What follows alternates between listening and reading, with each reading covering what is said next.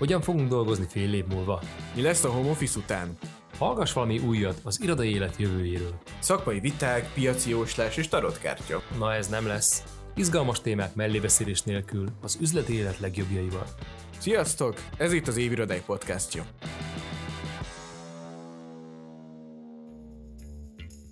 Sziasztok, Kalmár Zoltán vagyok, a verseny alapítója, és hogy az előbb is említettem, itt az Évirodája podcastja, és annak is a hatodik adása, és ma én leszek a házigazdátok. Közel két hete adtuk át az évirodája díjakat, ahol a Telekom székhez két díjat is elhozott, hiszen megkapta az év családbarát irodája kitüntetést és az év vállalati székház díjat is. Bár most kevesen vannak a székházban, már most sokan a visszatérésre készülnek. Komoly kihívások elé néz most a Telekom is. De pörgessük vissza kicsit az időkerekét, és a mai kihívások mellett beszélgessünk egy kicsit a projekt indulásáról is. Az előkészületekről, a kiválasztásról. Mai nap itt van velem Friedl Zsuzsa, a Telekom HR igazgatója, és Sömer Norbert, a Wing irodafejlesztésekért felelős vezérigazgató helyettese, akik a Telekom székház fejlesztésért volt felelős. A mai adás azért lesz különleges, mert mind a megrendelői, mind pedig a fejlesztői oldalról végig kísérhetjük egy ilyen beruházást, és megismerkedhetünk, hogy a jelen helyzet melyik oldalnak milyen kihívásokat állított. Sziasztok, üdvözöllek benneteket, és kérlek szépen, hogy mutassátok be magatokat egy-egy mondatban. Először Friedl Zsuzsát kérném szépen. Sziasztok, üdvözlök mindenkit! Friru Zsuzsa vagyok a Magyar Telekom csoportnak a Chief People Officer, vagy régi nevén HR vezérigazgató helyettese. Gyakorlatilag az elmúlt három évben a Magyar Telekom csoportnak az emberekkel, erőforrással, fejlesztéssel kapcsolatos és kultúrával kapcsolatos minden tevékenysége, ami a csapatomhoz tartozik. Én Csőmer Norbert vagyok, szintén vezérhelyettes a Dingnél, a Wingnél az irodafejlesztésekért vagyok felelős, ez egyébként a legnagyobb üzletágunk is a cégbe, és hát én voltam felelős itt a Telekom székház fejlesztésnek a teljes irányításáért. Egyébként most meg a mellette épülő Liberty irodaháznak a fejlesztése tartozik hozzám, és ennek az építését, bérbeadását és az egész beruházást azt menedzselem a csapatomban.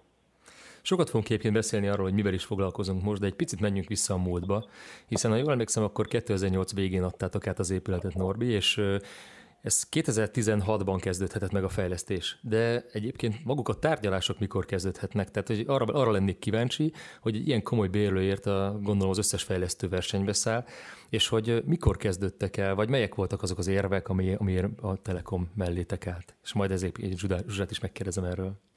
Hát sajnos vagy, vagy, vagy szerencsére, de elég régóta vagyok a szakmában, és 2005-ben, tehát 10 évvel a bérleti szerződés megkötése előtt már a Telekomról voltak híresztelések a piacon, hogy itt vagy ott szeretne új székházat, de ez soha nem materializálódott sem tenderben, sem ajánlatkérésben, de nem volt ismeretlen 2005 és 2015 között, hogy besétálnak emberek a fejlesztőknek az irodájába, és azt mondják, hogy hú, erre a telekre a Telekom akar jönni, vagy hopp, besétál egy építész, és azt mondja, hogy ilyen, ilyen tervet szeretne a Telekom az új székházára. Vagy esetleg besétál egy padlószőnyegkereskedő, és azt mondja, hogy ezt a szőnyeget már a Telekom kiválasztotta. Persze az egész teljesen fals információ volt, de az biztos volt, hogy mindenki egy kicsit várakozással volt a piacon ebben a tíz évben, és néztük, hogy, hogy vajon-vajon megjelenik ez a csodaszarvas, akiről mindenki hallott, de igazán senki sem találkozott vele. Zsuzsot, egyébként mikor érkeztél a Telekomhoz, illetve mennyire vettél részt ebben az egész folyamatban? Így van, hát ugye, amit, amit Norbi említett, hogy ez a történet nagyon régre nyúlik vissza. Ugye én ezt csak a vállalati legendáriumban és az elődeimtől hallottam. Én ugye pont akkor érkeztem a Magyar Telekomhoz, amikor már konkrétumról tudtunk beszélni, és gyakorlatilag az elsők között tudtam már a konkrét, akár belső építészeti tervezésekbe is, illetve a, a, azokba a költözési tervekbe bekapcsolódni, amikor már kézzelfogható tervekről beszéltünk de hogyha visszaugrunk oda, hogy miért is volt ez a Telekom életében már régóta egy, egy folyamatosan előtérben lévő téma, az, az egyértelműen a, a, a vállalat és a, a vállalathoz tartozó különböző ingatlanok és az abban dolgozó kollégák szerteszét szórtsága a városban, Budapesten, és ezt a saját tapasztalatból is mondhatom, amikor érkeztem a vállalathoz, hogy ez bizony megnehezítette az életünket. Ugye akkor még közel nem dolgoztunk ennyire távolról, vagy a digitális eszközök segítségével, mint akár most, és hát nagyon sokszor egy-egy közös meeting kedvéért a kollégák kocsiba pattantak, és félvárost átautózták azért, hogy személyesen részt tudjanak venni mondjuk egy Krisztina körutas meeting kedvéért, és, és ez bizony rengeteg elvesztegetett időt, rengeteg ö, ö, olyan felesleges órát jelentett nagyon sok kollégának, ami, ami a hatékonyság rovására ment. Nem beszélve arról, hogy az a kultúra, az a vállalati kultúra, amiről már évek óta álmodott a Telekom, arra a korábbi épületek nem voltak alkalmasak, kis, zegzugos, sok kis létszámú, zárt terű irodával megáldott helyszínünk volt korábban, ahogy említettem, szanaszét különböző helyszíneken, tehát a sok ezer kollega, aki Budapesten dolgozott, különböző helyszíneken, különböző körülmények között, ez semmiképpen nem az a vállalati kultúra, vagy az a kollaboráció volt a Telekom életében, amiről, amiről álmodtunk, úgyhogy, úgyhogy ilyen formán valóban valóban egy folyamatos téma volt ez az életünkben, és hát nekem pedig személyesen volt olyan szerencsém, hogy én már a kézdöntés pillanatában érkeztem, úgyhogy ilyen formán a,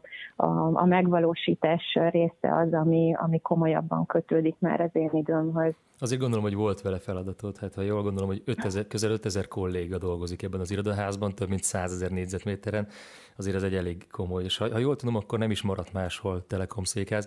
De egyébként körülbelül hány ingatlanban voltatok korábban, tehát hogy, hogy mennyire volt szétszórt ez? Tehát említetted a Krisztina körutat, úgy tudom, hogy a délbudai régióban hat, is. hat ingatlanban, hat ingatlanban, kisebb, nagyobb, még azért van, még most is, tehát van egy-két helyszín, ahol még a, a nagy székházon kívül vannak kollégáink, de alapvetően hat különböző helyszínről költöztettük össze a kollégákat.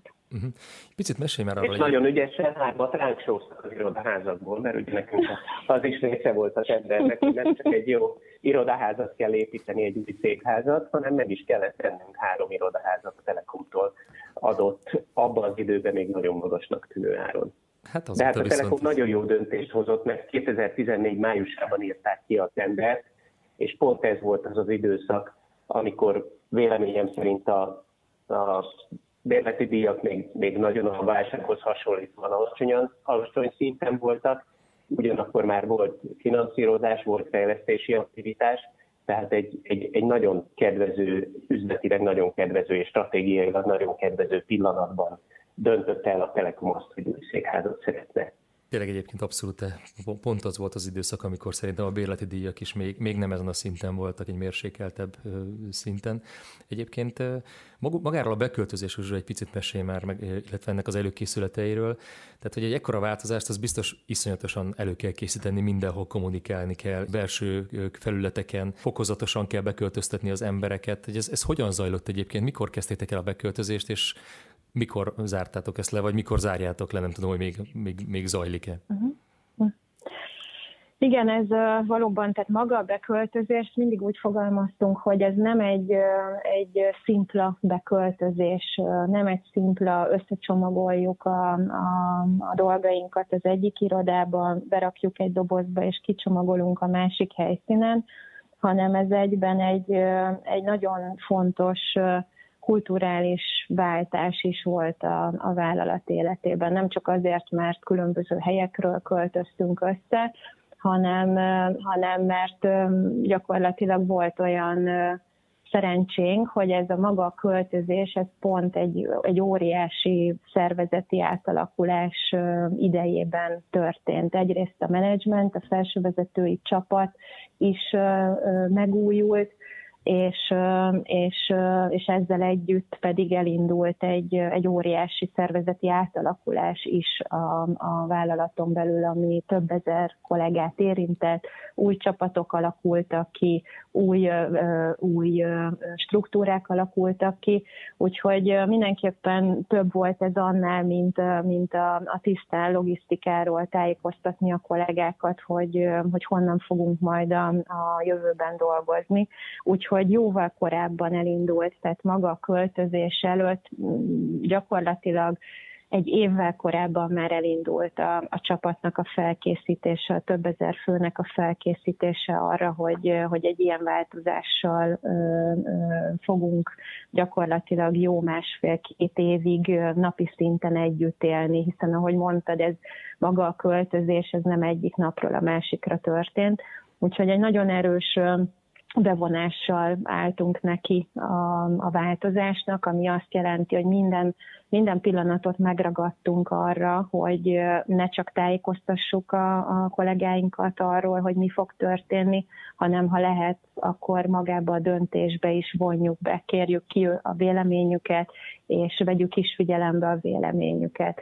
Úgyhogy abban, hogy hogy néz ki ma a, a székház belülről, hogy hogyan alakítottuk ki a, a belső tereket, milyen bútorokat használunk, milyen kávézóink vannak, ez mind-mind annak a, az eredménye, hogy abban az egy évben, amit a, a felkészülésre szántunk, abban például 120-150 fős csapatokat rotáltunk egy úgynevezett Future Lab-ben, ami egy, egy, egy, egy újonnan kialakított irodatér volt még a régi irodaházban, ahol megkértük a kollégákat, hogy ilyen 6 hetes turnusokban teszteljék azokat a bútorokat, azokat a térelválasztókat, azokat a szekrényeket, amik, amikben gondolkodtunk, és az ő visszajelzéseik alapján tudtunk dönteni, hogy ezeket akarjuk majd használni az új térben, vagy, vagy nem akarjuk használni de, de több ezer fős showroomot is tudtunk használni, például arra, hogy milyen székek legyenek a, a konyhai térben, ahol kényelmesen tudnak a kollégák a, a szabad idejükben, a pihenő idejükben lenni. Úgyhogy nagyon sok mindenbe bevontuk őket, illetve ami talán a legnagyobb változás volt, és amire a leginkább fókuszáltunk, hogy, hogy az egyterű, nyitott terű és, és közösen használt irodaterek, azok milyen mértékű változást jelentenek majd a korábbi munkavégzéshez képest, és ahelyett, hogy két-három fős zárt ajtóval bezárható ilyen elszeparált és irodákban ültek korábban a kollégák, helyette ugye nagyobb légterű, bár figyeltünk arra, és szerintem ebben nagyon ügyesen rendeztük el a tereket, hogy, hogy azért nem egy 150 fős végelláthatatlan térben ülnek a kollégáink, Igen. de azért mégis más a korábbihoz képest. És erre azért fel kellett készíteni. Talán ez volt a legnagyobb változás nagyon sok kollega számára, és ezért is ösztönöztük őket, hogy, hogy a Future Lab-ben próbálják ki, hogy, hogy milyen, és, és ezekre az élményekre alapozva tudtunk mondjuk olyan e-learninges megoldásokat kialakítani, amivel néha vicces, néha szórakoztató formában, de fel tudtuk hívni a kollégák figyelmét arra, hogy itt más típusú együttműködésre van szükség, akár egy folyosón lévő fonálásról, vagy uh, hogyan használjuk a konyhát, típusú ö, ö, szabályokról, hogyha beszélünk. Úgyhogy ö, rengeteg érdekes dologgal találkoztunk ebben, a, ebben az egy évben, és ami, amit szintén nagyon jól tudtunk használni, az egy közel száz fős mi úgy hívtuk őket, hogy székház nagykövet csapat, uh-huh. akik minden területről érkeztek, és ők voltak az új székház hírmondói tulajdonképpen, akik mindenbe be voltak vonva, szerencsékre volt köztük például barista, aki nagyon jól értett a, a kávékhoz, és akkor őt be lehetett vonni mondjuk abba, hogy ki lesz, vagy ki legyen, ugye amikor a tendereztetés zajlott a, a két kávézóra, uh-huh. akkor például ők részt vettek ebben, tehát ők rengeteg maguk, módon tudtuk használni őket. Ők maguk jelentkeztek erre, vagy ki lettek választva? Tehát ilyen um, alapvetően ezt mindenki szívvel, lélekkel csinálta, nagyon uh-huh. szerették ezt a témát, tehát hogy ez azért büszkeség volt uh, a, a csapaton belül, hiszen elsőként tudtak meg információt, uh-huh. hozták, vitték a, a híreket, úgyhogy nagyon-nagyon szerették, szerettek ezzel foglalkozni, és nagyon jól, jól is működött uh, nem csak a beköltözés előtt, hanem a beköltözés közben, illetve utána is, tehát ugye amikor már beköltöztünk, az is hozott rengeteg feladatot, rengeteg kérdést vetett fel, úgyhogy ilyen hát régi, régi szóval élve lakógyűléseket is tartottunk, hogy, hogy tudjuk, hogy, hogy, hogy mivel van gond, mi az, amivel elégedettek a kollégák, van-e valami, amin változtatni kell. Erre, erre hagyj reflektáljak, és hagyj mondjak példát, mert ugye mi a a beszállítói vagy az ingatlanfejlesztői oldalon kaptunk egyrészt ugye a Telekomtól és a szakértőitől, tanácsadóitól egy nagyon-nagyon részletes, részletes műszaki leírást az épületről, hogy hova szeretnének ők költözni. Ezt úgy kell elképzelni, hogy durván három darab ezer soros Excel táblázat, ami tele van írva épészeti, építészeti és elektromos követelményekkel. És ezeket folyamatosan ugye egyeztettük az ügyféllel, a Telekommal, és miközben oda jártunk tárgyalni, a közben minden liften láttuk, ahogy megjelennek a, a tájékoztató feliratok és új imageképek az új székházról. Egyre inkább az emberek kezdik elfogadni, hogy változás lesz, és nagyon-nagyon szép volt látni azt, hogy eleinte mi, mi gyakorlatilag titokban jártunk be oda tárgyalni, úgy gondoltuk, hogy egy nagyon nagyon-nagyon titkos misszióba vagyunk benne. A végén, amikor már közeledtünk az átadáshoz, akkor meg már azt láttuk, hogy a liftból is, a savból is mindenhonnan ez az információ folyik, és az emberek nagyon-nagyon szeretnének egy ilyen új nagy stratégiának a részei lenni. Egyébként én mindig úgy fogom ezt föl, hogy úgy, képzelem, úgy képzeltem el magamban, és azt hiszem ez lett a megvalósítás is végén, hogy olyan volt ez a Telekom rendszer, mint hogyha sok kis hajóban, nem tudom, sok kis vízibuszba elvezett volna a, a, a, a vállalat, és onnan egy borzasztó nagy, komplex anyahajóba költözött volna át egy, egy, egy csodálatosan jól szervezett anyahajóba az egész cég, ami nekem, nekem egyértelműen a, a kultúraváltást és a, és a szofisztikáltságot és a modernitást jelenti. Lehet, hogy a képek azok nem megfelelően tükrözik a HR célokat, de valahogy szervezeti szempontból vagy megvalósítás szempontjából én távolról ezt láttam. Hát mi is a díjakkal ezt szerettük volna egyébként kifejezni, mert aki zsűri kint volt, az mindenki azt mondta, hogy lehetett látni, hogy azért ez az irodaház élt, és lehetett látni azt, hogy involválódtak az emberek ebben a változásban. Tényleg olyan terek jöttek létre, amelyek, amelyekben úgymond boldogan vagy elégedettek voltak, úgyhogy ezért tényleg külön gratuláció. De kérdezném Norbit egyébként, hogy azért ez, ez egy, ez egy build fejlesztés volt, tehát nem egy spekulatív irodaház volt, tehát jóval előbb tudtátok, hogy ki lesz a bérlő, és sok esetben egyébként azért ilyenkor sokkal könnyebb olyan irodaházat csinálni, ami valóban az ügyfélnek megfelelő.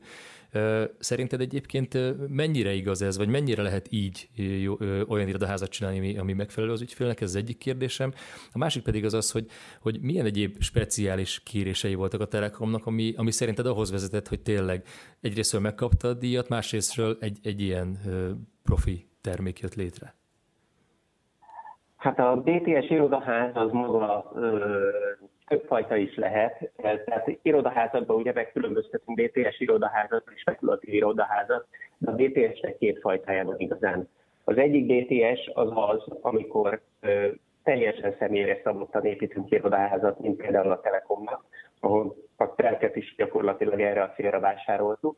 A másik lehetőség az az, amit például az EO-nak csináltunk a B17-en, a Március 17-ben, vagy most éppen építjük az EOSZoknak a székházát az Infopark sarkába, az az, hogy megvan egy teltünk, készítünk rá egy építészeti dizájnt, és a dizájn valamelyik fázisában e, találunk rá egy bérlőt, és a dizájn végén úgy alakítjuk, nagyrészt kiviteli terv szinten, de néha visszamegyünk és az engedélyt is módosítjuk, ahogy annak a tisztelt bérlőnek, DPS bérlőnek, aki általában az egész épületet kibérli, uh-huh. annak a e, megfelelő.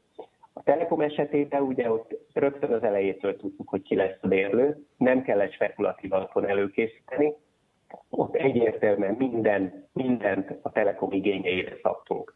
Már említettem ezt a bizonyos 300 ezer soros Excel táblázatot, ez volt a műszaki követelményrendszer, de nyilvánvalóan ennek emellett szabtunk egy igényt arra vonatkozóan, hogy hány embert és milyen rendszerbe szeretnének el, elhelyezni az épületbe, és ezen kívül kaptunk egy mondjuk azt, hogy esztétikai vagy funkcionális követelményrendszert is, ami szintén nagyon fontos volt.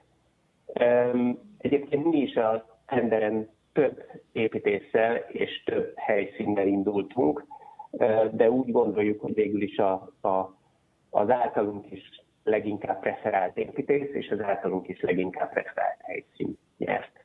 Egyébként ki volt az az építész, aki ezt a tervet elkészítette? Hát nagy tiszteletek, hogy beszéljünk róla, egyrészt nagyon jó építész volt szegény, másrészt ugye Tiba János rendkívül tehetséges építész volt, és vele együtt közösen megnyertük ezt a tendert, beadtuk a terveket engedélyezésre, és az engedélyezési tervek elkészítése után szegény életét vesztette. Úgyhogy mint egy tiszteletből, ő általa érzett tiszteletből is úgy gondolom, hogy nem csak mi a fejlesztői oldalon és a Telekom a bérlői oldalon, hanem még a kivitelező market is nagy tisztelettel emlékezett Tiba Jánosra, és nagyon sok olyan megoldást, amit ő gyönyörűen kidolgozott, és esetleg más irodaházaknál, hogy is mondjam, egyszerűsítenénk, azt itt nem egyszerűsítettük, mert a tervező által érzett tiszteletből azokkal az anyagokkal és azokkal a megoldásokkal valósítottuk meg, ahogy az elmúlt tervező kitalálta. Uh-huh. Azt láttam akkor, hogy ez mindkét oldalról egy, egy, egy nagyon-nagyon komoly szakmai munka volt, és valahogy így jöhetett létre ez a, ez a projekt. De egy picit beszéljünk arról, hogy, hogy létrejött a projekt, beköltöztek az emberek, és akkor kialakult egy helyzet, az aktuális helyzet. Én azt gondolom, hogy a, jellegi járvány, amiről beszélünk, az a teljes gazdaságra hatással van, szinte mindenkit érint. Az egész világon egyszerre éljük át azt, hogy, hogy az otthonainkban dolgozunk, bezártuk az irodaházakat, gondolom ez így van a Telekom esetében is, vagy, vagy legtöbb esetben minimálisra csökkentettük ezt a bejárást. És a téged kérdezlek egyébként, hogy, hogy konkrétan hogyan érintett benneteket ez a helyzet? Mert azért ez egy elég komoly kihívás lehetett, hogy mondjuk 5000 embert beköltöztettetek, és ezt egyik napról a másikra akár ki kellett rakni, vagy hogy otthonról dolgozzanak, meg kellett oldani az otthoni munkavégzést, vagy ezt a technikát, tehát hogy, hogy tényleg ilyen technikával dolgozzanak, és a tárgyalások ilyen technikai eszközök segítségével mehessenek. Tehát, hogy arra az érdekel, hogy körülbelül mennyi időn belül, mennyi időn belül állt fel ez a rendszer, hogy tényleg lehessen normálisan dolgozni, és hogy, hogy most hogy vagytok, illetve milyen, milyen tervek vannak?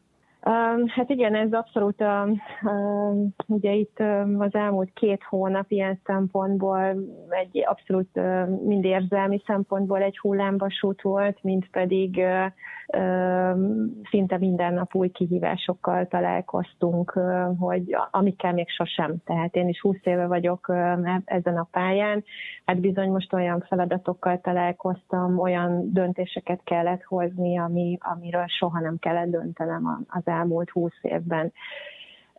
Igen, ahogy fogalmaztál, beköltöztünk, közel 5000 ember, belakta gyakorlatilag, gyakorlatilag a teret, ország, világ, akár a mi cégcsoportunkon belül más országok elképesztően élvezték azt az időt, akik, amit ott töltöttek nálunk. Iszonyú nagy büszkeség volt a mi részünkről is, hogy, hogy egy ilyen szuper helyen dolgozunk, munkáltatói márka szempontjából is nekünk ez egy elképesztően nagy előny, hogy, hogy egy ilyen teret sikerült létrehozni és, és belakni, és tényleg azt gondolom, hogy, hogy maximális mértékben az új kultúra szempontjából jól használjuk, és aztán történt a jelenlegi helyzet, ami olyan szempontból felkészülve ért minket, hogy maga az otthonról dolgozás a Telekom életében azért egy nagyon bevett működési mód volt már az elmúlt években.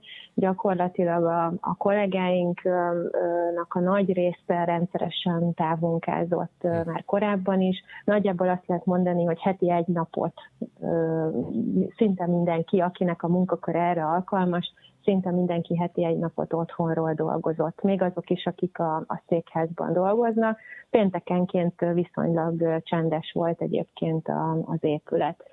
És amikor, amikor arra a pillanat, ahhoz a pillanathoz értünk, hogy láttuk, hogy ugye a környező országokat nagyon erőteljesen követtük, hogy ki mikor, hogyan dönt akár a mi cégcsoportunkhoz tartozó vállalatok is, akkor már elindult annak a, a, az infrastruktúrának a megerősítése, hogy a, a VPN hálózatunk képes legyen arra, hogy a korábbinál magasabb terheléssel is tudjon működni, és mindenki el tudja akár otthonról is érni a benti hálózatokat, úgyhogy gyakorlatilag nagyon-nagyon gyorsan uh, tudtunk lépni. Uh, március 13-án pénteken tartottunk egy, uh, egy próbanapot, amikor megkértünk mindenkit, hogy maradjon otthon, és otthonról dolgozzon, hogy lássuk, hogy a megerősített hálózat hogyan működik gyakorlatilag kora délután már egészen biztosan láttuk, hogy, hogy működik, a rendszer bírja a terhelést,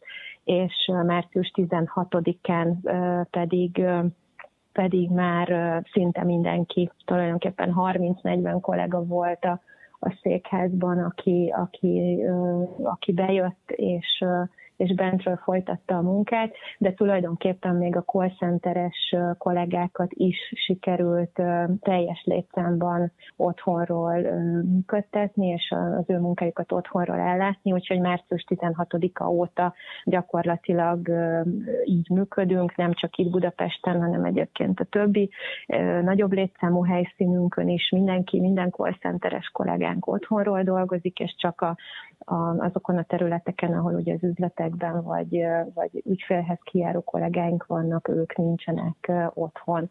Úgyhogy nagyon hamar működött, feltűnően hamar és feltűnően jól működött a, az, az átállás.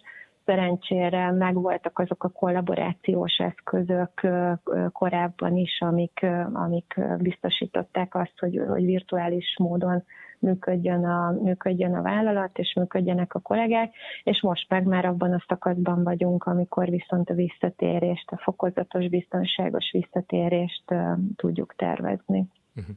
Mielőtt visszatérünk a visszatérésre, még Norbihoz fordulnék egyébként, um, és az ingatlan piacsal kapcsolatban kérdeznék egyet, mert hogy a kereskedelmi ingatlan piac azért elég, elég rugalmatlan hogyha azt mondjuk, hogy az ilyen változásokra hogyan reagál.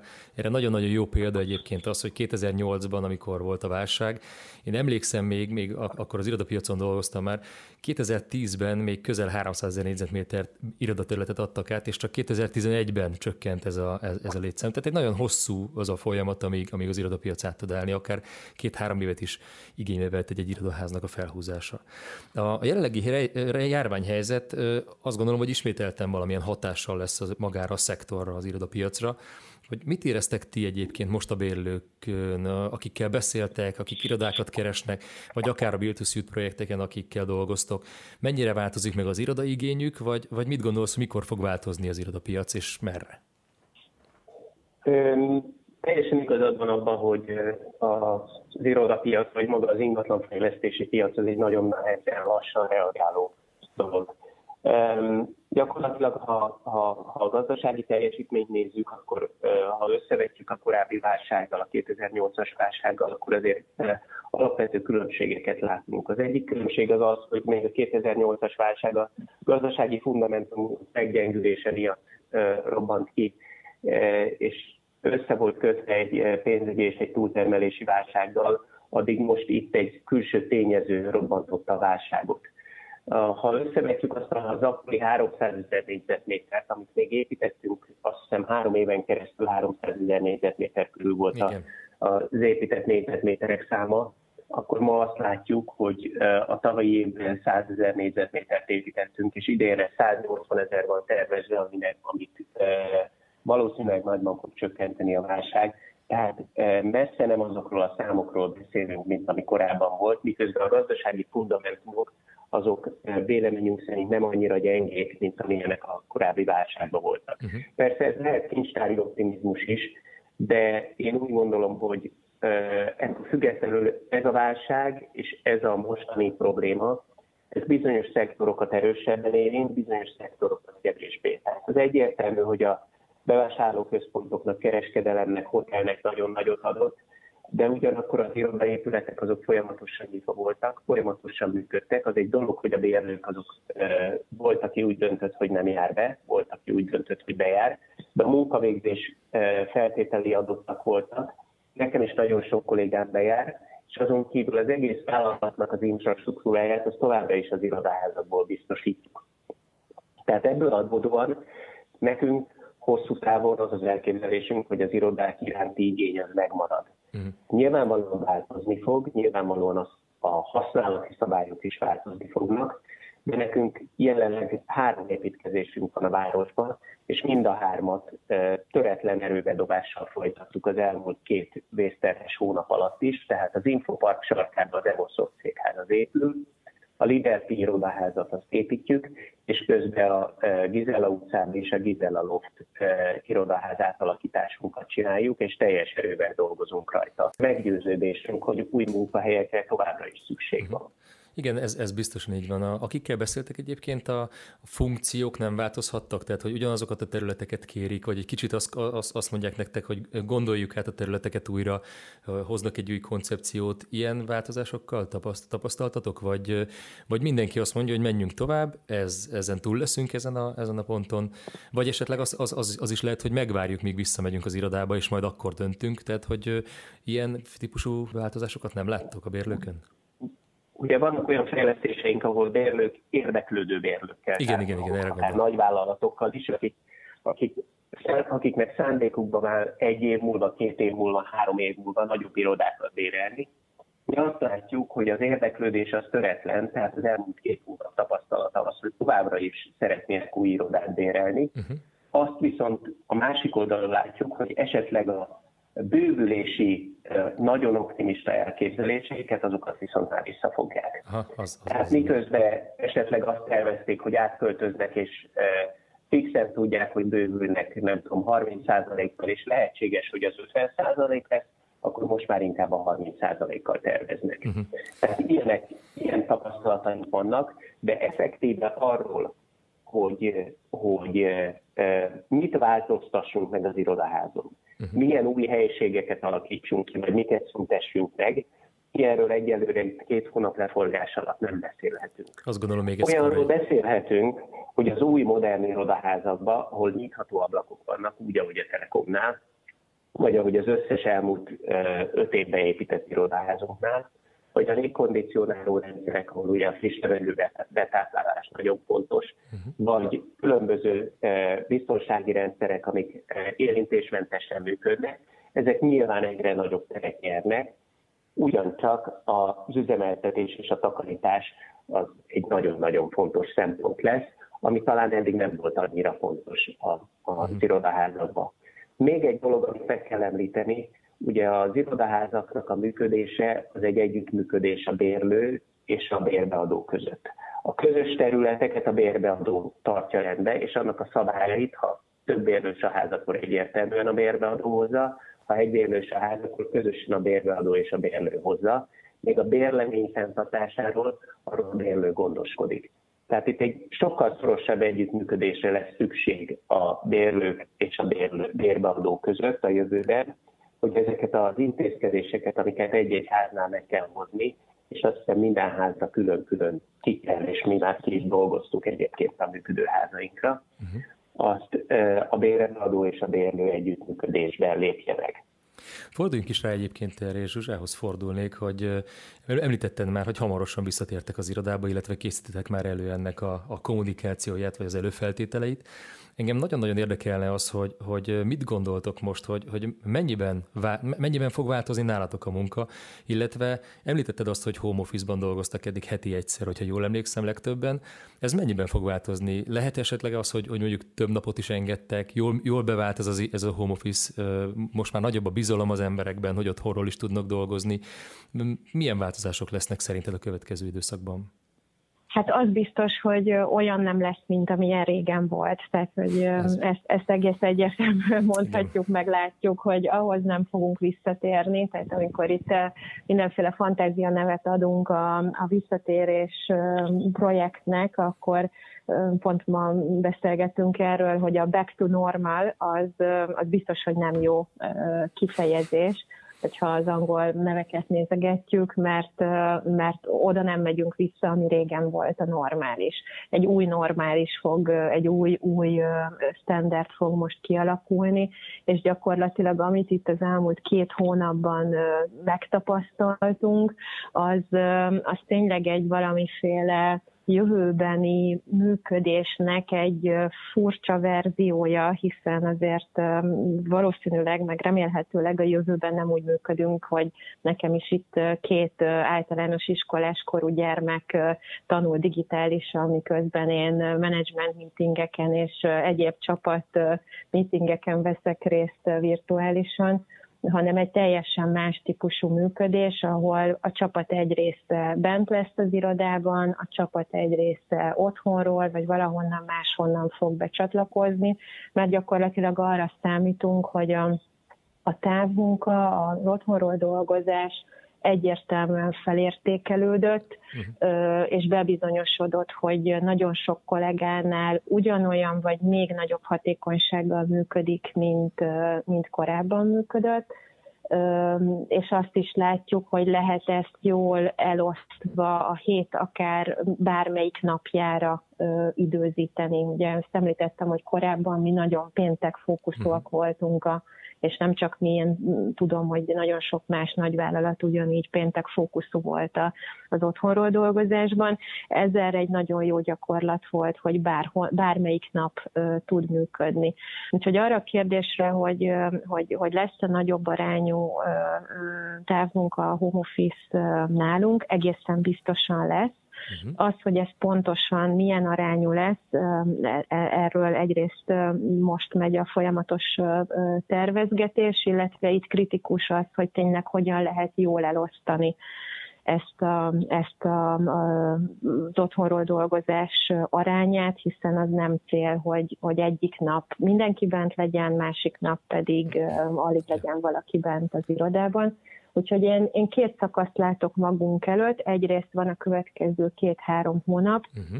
ami, ahogy mondtam, egy nagyon lassú, óvatos biztonságot mindenek előtt szem előtt tartó visszatérés lesz ami ugye azért nagyban függ attól is, hogy a, a jelenlegi korlátozó intézkedésekben mikor lesz majd enyhítés, hiszen addig mi sem fogunk lépni, amíg, amíg erre vonatkozóan nem látunk, nem látunk majd enyhülést ugye Budapesten belül való közlekedésben, addig mi sem tervezünk visszatérni az irodába.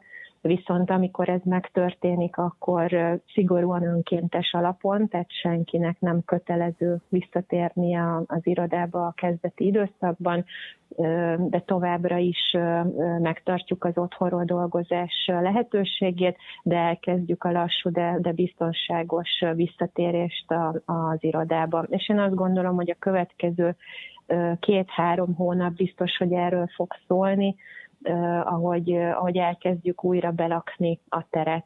És amikor túl vagyunk az első élményeken, megtanuljuk az új biztonsági szabályokat, látjuk, hogy hogy működik a visszatéréskor az élet, hogyan tudunk ezzel a mindennapokban már együtt élni, azért ugye nagyon más lesz akár mondjuk egy maszkban való közlekedés az épületen belül, vagy, vagy, a, vagy akár a közös étkezések és egyebek, tehát ezeket mind meg kell majd tanulnunk a következő néhány hónapban, utána pedig jön egy következő szakasz nagy valószínűséggel, amikor már valóban az új norma kialakul, és, és akár a távmunkára, akár a hibrid csapatok működésére már látjuk a, a legjobb gyakorlatokat. Említettél egy szót egyébként, ez az önkéntes, ez nekem nagyon-nagyon tetszett. Nálunk az ingatlan.com-nál csináltunk egy kérdéves kutatást az alkalmazottaknál, és ugy, ugyanez jött ki egyébként nálunk is, hogy az emberek nagyon-nagyon jól érzik magukat, vagy azt mondom, hogy, hogy tudnak otthonról hatékonyan dolgozni, jelen pillanatban nem, nem szeretnének visszajönni, vagy azt mondom, hogy később szeretnének visszajönni. Nálunk egyébként ez ilyen szeptember környékén környékére húzódott ez az időszak, amikor azt gondolom, hogy jó eséllyel vissza lehet az embereket terelni. De azt gondolom, hogy akkor is meg fog maradni egyfajta home office, de egy nagyon-nagyon fontos dolog, amit mondtál, ez az önkéntes. Hiszen az uh-huh. embereknek jól, tehát hogy ő, ő, nekik komfortosan kell érezni magukat, és ugye történt egy olyan változás, amiben nem, nem tudtuk befolyásolni, tehát a körülmények alakították ezt. És valahol, ami, amiről beszélsz, azzal nagyon egyetértek, hogy a, a visszatérést azt nem lehet ugyanilyen módon egyik napról a másikra, hiszen az egy, ez egy sok volt az embereknek, és valahol akkor komfortos, hogyha itt szép fokozatosan, önkéntes alapon visszaszivárognak, és ők akarnak majd visszajönni, és akkor sokkal szívesebben dolgoznak, sokkal jobb lesz a, a kultúra. Nem tudom, hogy, hogy mennyiben értesz ezzel egyet, vagy mennyiben gondoltok hasonlóképpen. Abszolút, ugyan, ugyan egyrészt egy saját magamra is, hogyha gondolok, én múlt héten voltam benne először a, a, a mi irodánkban közel két hónap után, kedden és szerdán bentről dolgoztam, és Hát a keddi, az első nap, az egy elképesztő érzés volt elindulni, nagyjából ötször annyi ideig tartott, mindent végig gondoltam, van nálam gumikesztyű, van nálam maszk, van nálam fertőtlenítő kendő, mindent bepakoltam, ez is van, az is van, tehát egy elképesztő procedúra volt uh-huh. első nap elindulni, második nap már egy kicsit könnyebb volt, és így elképzeltem, hogy gyakorlatilag ezen mindenki ugyanúgy végig fog majd, végig fog majd menni.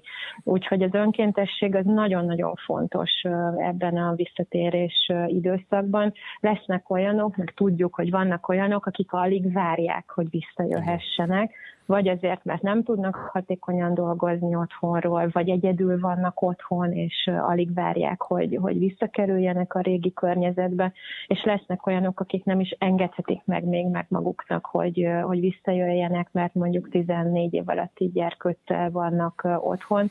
Tehát nagyon, ugye a mi esetünkben itt összesen 7000 emberről beszélünk, több mint 7000 emberről beszélünk, hogyha egész Magyarországot nézzük, nagyon-nagyon széles a, a, a portfólió, hogy ki milyen ki milyen jelenlegi helyzetben van, és mit hogyan tud megoldani, úgyhogy nekünk erre mindenképpen tekintettel kell lennünk, és akarunk is. Tehát az önkéntesség az nagyon fontos lesz a mi megközelítésünkben. Főleg, Ma reggel jelent meg különben egy érdekes kutatás az egyik ingatlan tanácsadó cégnél, 95% az embereknek, akiket vizsgáltak, távmunkát végez, és ebből 27% volt, aki most emiatt a járvány miatt életében először használta a távmunkát. 80%-os hatékonysággal dolgoznak az emberek, azt, mond, azt ezt állították magukról távmunkába átlagosan, és 28% volt, aki azt mondta, hogy segítette a munka hatékonyságát neki az, hogy otthonról dolgozik.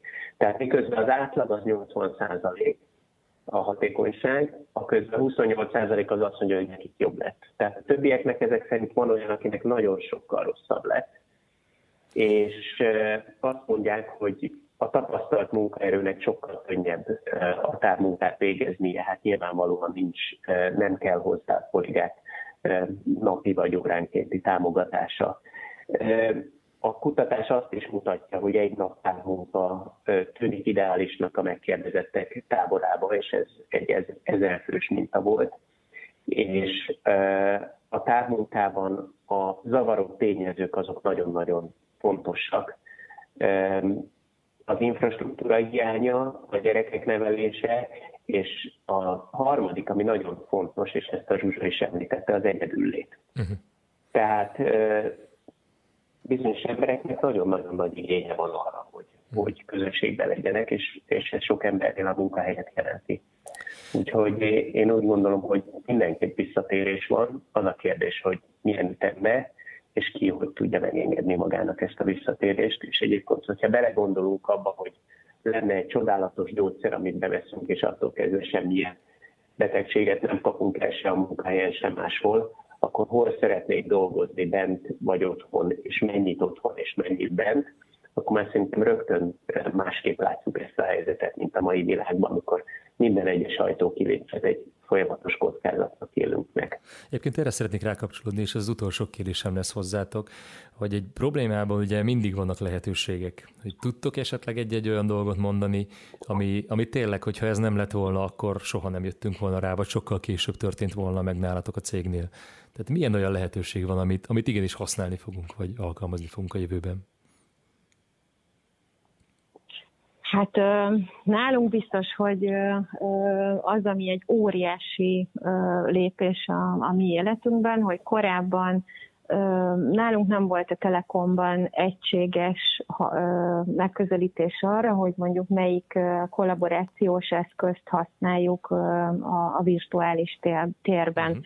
Voltak, voltak csapatok, akik egyiket használták, voltak csapatok, akik a másikat használták, és mindig egy ilyen fura érzés volt, hogy, hogy főleg, hogyha különböző cross-funkcionális csapatok találkoztak, hogy, hogy akkor melyiket használjuk. Igen. És most egy varázsütésre ez megoldódott, mindenki ugyanazt használja, és teljesen egyértelmű, hogy a link ott van mindegyik meghívóban, mindenki tudja, hogy arra nincsen kérdés abban, hogy most jaj, most mobilon találkozunk, uh-huh. mobilon mhm. hívjuk fel egymást, vagy pedig azon az eszközön keresztül hívjuk, mindenki azt használja. És én például ebben, főleg mert korábbi vállalatnál ebben nagyon konzisztensek voltunk, nekem például ez az egy, egyik legnagyobb előnye az elmúlt két hónapnak, hogy teljesen egyértelműen mindenki ugyanazt a kollaborációs eszközt használja, és ez egy óriási egyértelműséget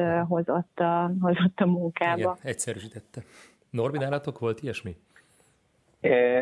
Én úgy érzem, hogy nálunk is a virtuális kommunikáció, tehát az, hogy, hogy tudunk virtuálisan kommunikálni, és több platformon egyszerre akár ez, ez egy nagyon, nagyon fontos lépés, és nagyon fontos lépés szerintem a, a, a digitalizáció irányába, amiben hát ingatlanfejlesztőként mi nem, e, nem mindig járunk a, a, az élen.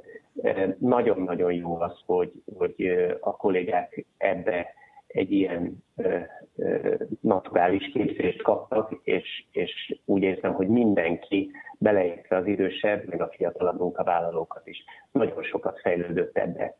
A másik, hogy az irodaházakban úgy érzem, hogy sokkal jobban fogunk koncentrálni ezután, az eddigieknél is jobban fogunk koncentrálni arra, hogy a az új higiéniás feltételeket még inkább be lehessen tartani, jelenti ez a gépészeti rendszereket, a kapcsolókat, a vendéglátogatást, a bejáratokat és minden egyebet. Tehát van kiegészült az irodaházak specifikációja egy olyan szempontrendszerrel, egy egész szempontrendszerrel, nem csak egy-egy szemponttal, uh-huh. ami eddig mondjuk abszolút nem volt előtérbe, és ezek után viszont ezt is figyelembe vesszük, és úgy érzem, hogy nem csak a társadalom, hanem mi az irodaházainkkal is sokkal jobban felkészültek leszünk egy hasonló helyzetre. Uh-huh. Fridos Zsonna és Sömer Norbert, nagyon szépen köszönöm, hogy időszakítottatok rám, illetve ránk. Köszönjük akkor, hogy, hogy mindenki velünk volt, hallgatók is, és a következő pár hétben még egyéb évirodája győztesekkel fogunk beszélgetni. Sziasztok, maradjatok velünk!